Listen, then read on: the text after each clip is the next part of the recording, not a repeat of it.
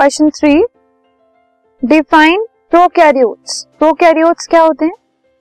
The organisms which do not have well organise या well defined nucleus उन organisms को prokaryotes कहा जाता है, जिनमें वेल डिफाइंड या वेल ऑर्गेनाइज न्यूक्लियस नहीं होता। मतलब न्यूक्लियर मेम्ब्रेन प्रेजेंट नहीं होती है, उनके सेल्स में दे आर प्रोकैरियोट्स और एग्जाम्पल्स है प्रोकैरियोट्स के bacteria blue green algae etcetera इनमें जो न्यूक्लियस होता है वो विदाउट न्यूक्लियर मेम्ब्रेन होता है। तो वो वेल डिफाइंड नहीं होता अनडिफाइंड होता है।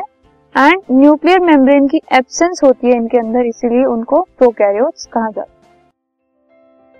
This podcast is brought you by Hub Hopper Shiksha Abhiyan अगर आपको ये पॉडकास्ट पसंद आया तो प्लीज़ लाइक शेयर और सब्सक्राइब करें। और वीडियो क्लासेस के लिए शिक्षा अभियान के यूट्यूब चैनल पर जाएँ।